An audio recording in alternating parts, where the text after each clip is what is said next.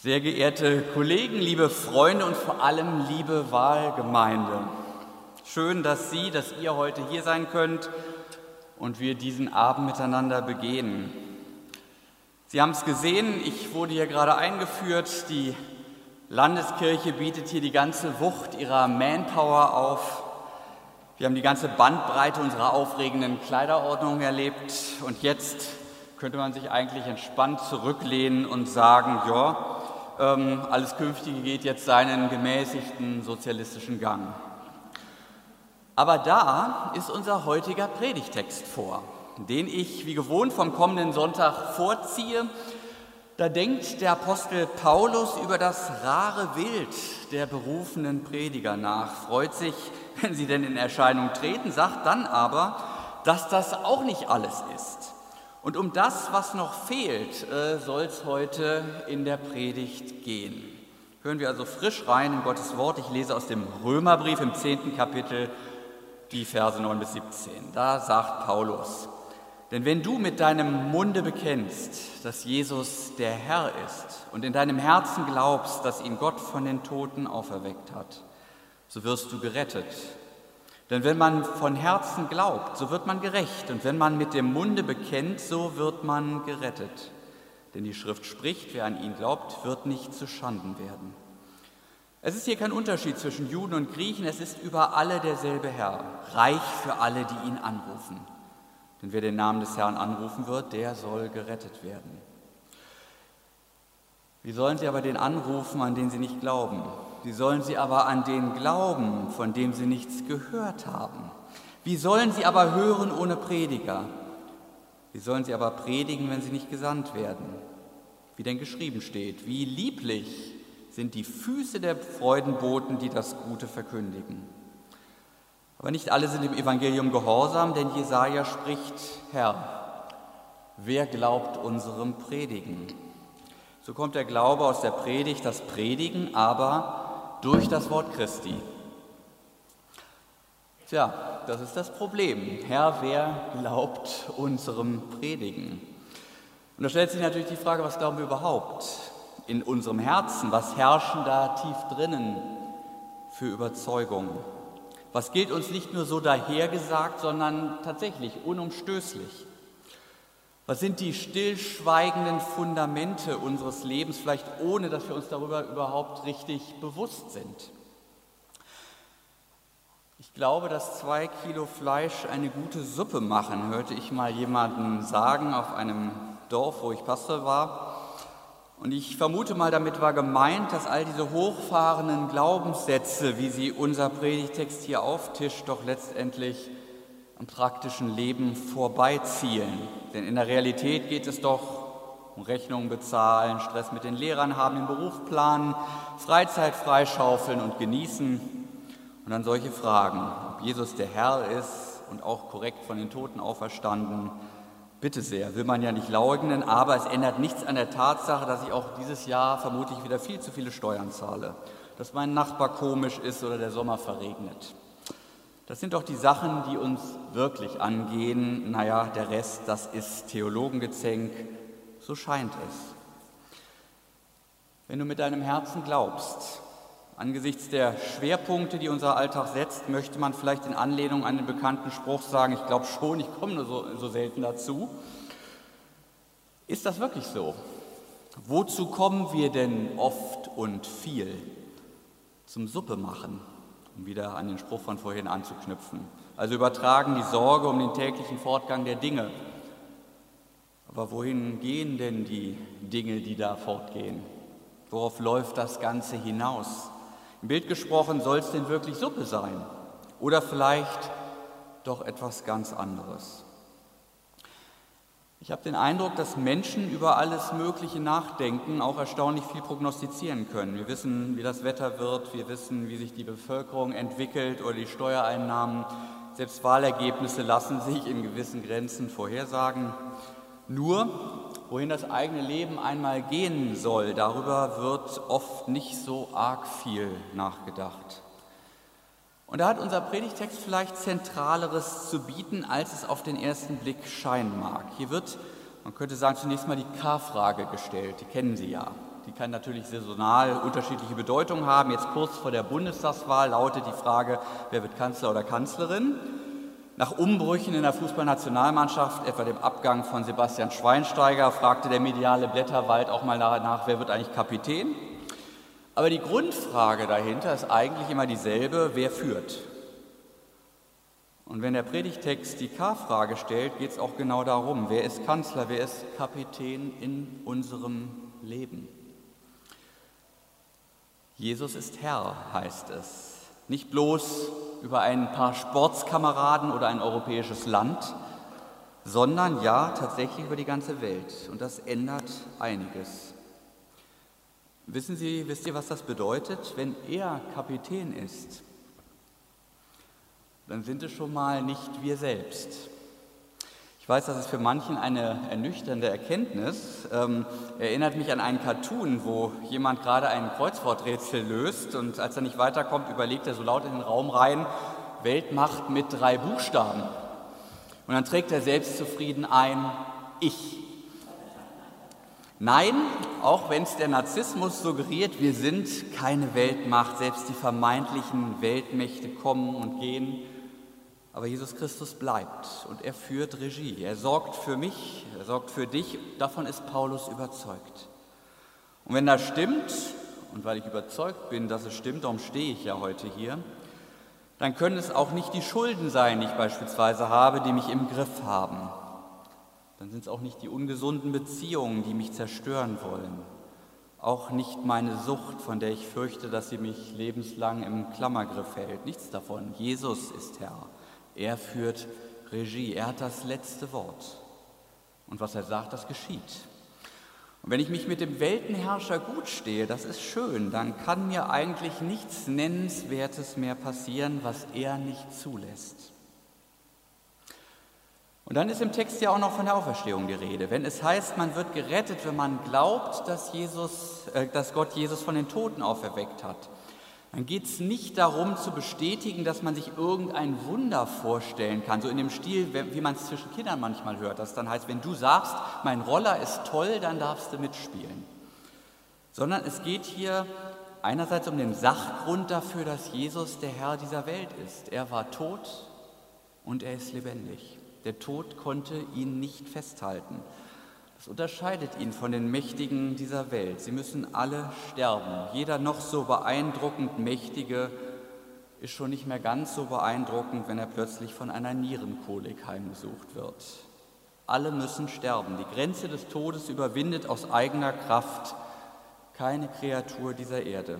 Und darum war den Jüngern nach seiner Auferstehung auch ganz klar, Jesus gehört auf die Seite Gottes. Und weiter, wenn der Tod nicht das unweigerliche Ende des Lebens, sondern lediglich eine besiegte Macht ist, über die Jesus der Herr ist. Und wenn danach ein Leben von einer anderen Qualität auf uns wartet, dann sagt das auch etwas über den Wert, die Richtung und die Gestaltung von Leben im Hier und Jetzt aus. Wer Marathon läuft beispielsweise, wird schauen, dass er genügend trinkt, dass er das Ziel im Auge behält, dass er nicht irgendwo abbiegt, er wird sich nicht ablenken lassen, nur weil irgendwo ein schönes Gebäude ist, dann auf Sightseeing umschwenken. Die Beantwortung der K-Frage, also wer hat das Sagen, das liegt wohl auf der Hand, das hat enorme Konsequenzen sowohl für unser Lebensgefühl als auch für unsere Entscheidungen im Alltag.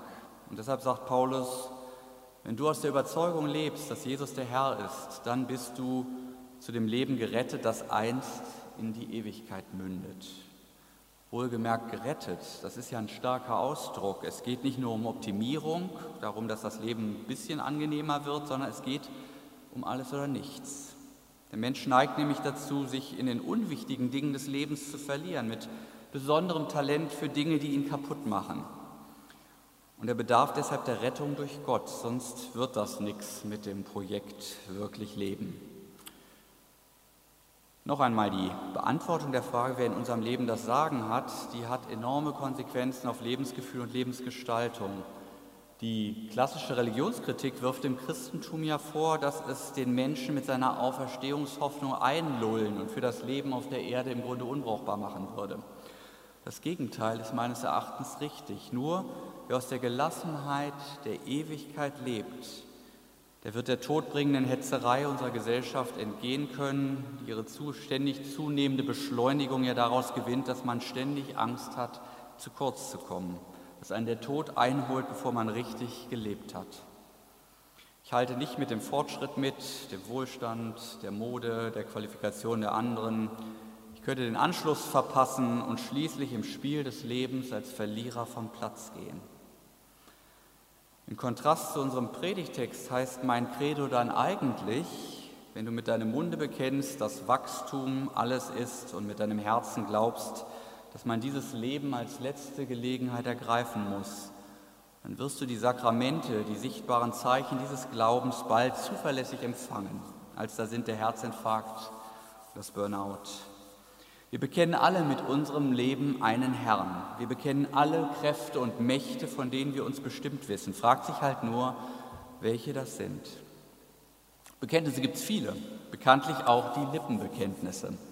Das Bekenntnis, von dem der Apostel spricht, ist aber ausdrücklich nicht das Lippenbekenntnis, sondern das, was viel tiefer geht, das Bekenntnis, das von dem zeugt, was in unserem Herzen vor sich geht.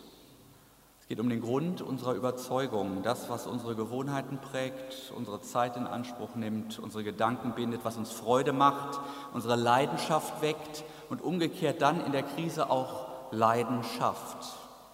Beim Bekenntnis geht es um alles. Das steht alles auf dem Spiel. Das griechische Wort, was hier im Neuen Testament steht, ist eigentlich aus dem Gerichtssaal entliehen. Bekennen ist die wahrheitsfähige Rede vor Gericht. Vor Gericht wird erwartet, dass sich Gesprochenes und Wirklichkeit gleichen. Also einfach ausgedrückt, hier wird die Wahrheit gesagt. Und es geht ans Eingemachte. Die Bibel hat hier die entscheidende Szene unseres Lebens im Auge. Wenn im letzten Gericht für uns die Türen aufgehen werden, dann wird uns der himmlische Staatsanwalt, so wird der Teufel in der Bibel charakterisiert als Chefankläger, uns empfangen. Und er hat nur einen Job, uns schlecht aussehen zu lassen, uns etwas anzuhängen, unsere Schuld vor Gott und den Menschen zu erweisen, uns vorzuführen, dass wir vor Gott nichts als den ewigen Tod verdient haben. Und nun können wir sagen, ja, da war ich doch dann und dann auch mal ganz gut drauf. Da habe ich der alten Dame über die Straße geholfen, da habe ich 10 Euro in den Sektkühler vom Wahl geschmissen. Und dann wird uns der Staatsanwalt mit seinem brillanten Gedächtnis verblüffen. Er wird uns für jeden Lichtblick an fünf andere dunkle Stunden in unserem Leben erinnern. Und dann wird es richtig düster um uns werden, wenn wir nicht zu dem einen wahren Wort finden, was allein aus dieser Situation rettet. Jesus. Er sagt, fürchte dich nicht. Ich habe dich erlöst, also nicht du selbst durch deine vermeintlichen Taten oder sogar Heldentaten. Ich habe dich bei deinem Namen gerufen, du bist mein, du gehörst zu mir. Die Rechnung geht aufs Haus. Ich komme für alles auf, was du verbockt hast. In uns wird in dieser Stunde vermutlich nichts sein, worauf wir uns berufen können, denn wenn sich am Ende unseres Lebens alles, was so vermeintlich unser Leben trägt, auflöst, ja, was bleibt dann? Natürlich nur das, was Ewigkeitswert besitzt. Und dann wird Jesus da sein und sich zu den Seinen bekennen. Dann ist die einzig satisfaktionsfähige Rede das Bekenntnis zu dem, der da ist und der da war und der da kommt. Wenn alles andere aufhört.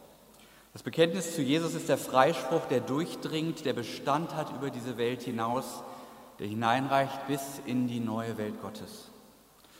Und nun kommt was Erstaunliches. Es bleibt jetzt zu fragen, was uns eigentlich dessen gewiss macht, dass Jesus der Herr ist und nicht eine von den vielen anderen Führung beanspruchenden Größen dieser Welt. Wo bekommt man diese Gewissheit? Muss man dazu besondere Übungen machen, die das Bewusstsein erweitern? Asketisch leben, womöglich als Veganer? Muss man dazu einen bestimmten Bildungsstand erreichen, Abitur haben, wenn möglich Theologie studieren oder sonst sowas? Oder läuft das Ganze weniger im Kopf ab, sondern muss durch moralische Anstrengung und protestantischen Arbeitsethos erkämpft werden, durch jahrzehntelange Mitarbeit im Expo-Wahl? Wer weiß, oder vielleicht ist es doch der Pilgerweg oder das tibetanische Kloster? Verdächtig unspektakulär kommt der Predigtext daher. So kommt der Glaube aus der Predigt, das Predigen aber durch das Wort Christi. Bei Predigt steht im Griechischen wörtlich das, was verkündigt ist, noch wörtlicher, was zu Ohren gekommen ist. Die Schnittstelle zum Glauben ist das lebendige Wort Gottes, das Gott durch seine Zeugen in die Welt sendet. Es ist dasselbe Wort, das diese Welt ins Sein gerufen hat, als es hieß, es werde Licht. Es ist dasselbe Wort, das den Lazarus, wir erinnern uns letzte Woche, den Toten, der schon gestunken hat, aus dem Grab zurück ins Leben rief. Und es ist dasselbe Wort, das Fischer zu Menschenfischern macht und dich und mich aus Trauerschuld und Verworrenheit in eine neue Lebensgeschichte rufen will, die Gott selbst mit uns schreibt. Und ich sage euch eins, er schreibt auf krummen Linien gerade. Und Menschen, wir haben es Sonntag gehört, die schon meinten, zugrunde gehen zu müssen, dürfen erleben, dass ihr Leben von Grund auf erneuert wird. Dass es kein Fall ins Bodenlose wird, sondern ein Neuanfang aus der Kraft Gottes und seinem schöpferischen Wort. Es gehört zu den schönsten Erlebnissen des Pfarrerseins, diese schöpferische Wirkung des Wortes Gottes miterleben zu können. Menschen, die Hoffnung schöpfen, die Mut zur Veränderung finden oder nach tiefem Fall sogar ganz neu anfangen. Und es gehört zu den frustrierenden und demütigenden Erfahrungen, dass wir Prediger diesen Effekt nicht selbst herbeiführen können. Ja, bedrückender noch, dass wir, die wir dieses Wort ausrichten, dieses erlösende Wort sogar selbst nicht immer hören. Vom Propheten Samuel heißt es ja, dass er in einer Zeit aufwuchs, wo das Wort Gottes überhaupt selten geworden sei. Offensichtlich gibt es solche Dürreperioden und wir sollten dann zumindest nah an den Orten bleiben, die uns als Quellgebiet dieses Wortes bekannt sind, bis es wieder sprudelt. Das ist für mich in erster Linie die Heilige Schrift selber, aber auch die Erzählgemeinschaft der christlichen Geschwister, die mir die Spuren des lebendigen Gottes in ihrem Leben bezeugen, auch wenn sich bei mir gerade eher alles taub anfühlt. Man wird dadurch Teil einer GmbH, einer Gemeinschaft mit einer begründeten Hoffnung. Und diese Hoffnung, die ist einfach sehr ansteckend. Ich freue mich nun hier in dieser Hoffnungsgemeinschaft meine, Achtung, Wortspiel, Wahlheimat gefunden zu haben. Natürlich frage ich auch wie der Apostel, wer glaubt unserem Predigen? Und ich erkenne wie der Apostel keine brauchbaren Surrogate, Ersatzstoffe, mit deren Hilfe man die Ausrichtung der guten Nachricht hinter sich lassen könnte, um ihre Unverfügbarkeit entgehen zu können. Weder die Vermittlung moralischer Klugheitslehren, nicht die politisierende Parteinahme noch die wohlformulierte Agenda einer NGO kann die Evangeliumspredigt ersetzen. Theologisch betrachtet sind das alles Spielarten von Gesetzlichkeit, auch wenn das die, die diese Redeform bevorzugen, nicht so gerne hören. Die christliche Kirche bezeugt aber die freie Gnade Gottes, weil genau das die Hörer zu einem Resonanzraum von Glaube, Liebe und Hoffnung werden lässt. Vermutlich leisten wir ausgerechnet damit für die Zivilgesellschaft den unverwechselbaren Beitrag zu ihrer Veränderung, den sie heute so bitter nötig hat. Denn es ist ja nicht wirklich so, dass diese drei Dinge, Glaube, Liebe, Hoffnung, in unserem Land im Überfluss vorhanden wären. Ich schließe mit einem letzten Gedanken. Im Text heißt es, wie lieblich sind die Füße der Freudenboten, die das Gute verkündigen. Ich habe mich gefragt, warum eigentlich Füße?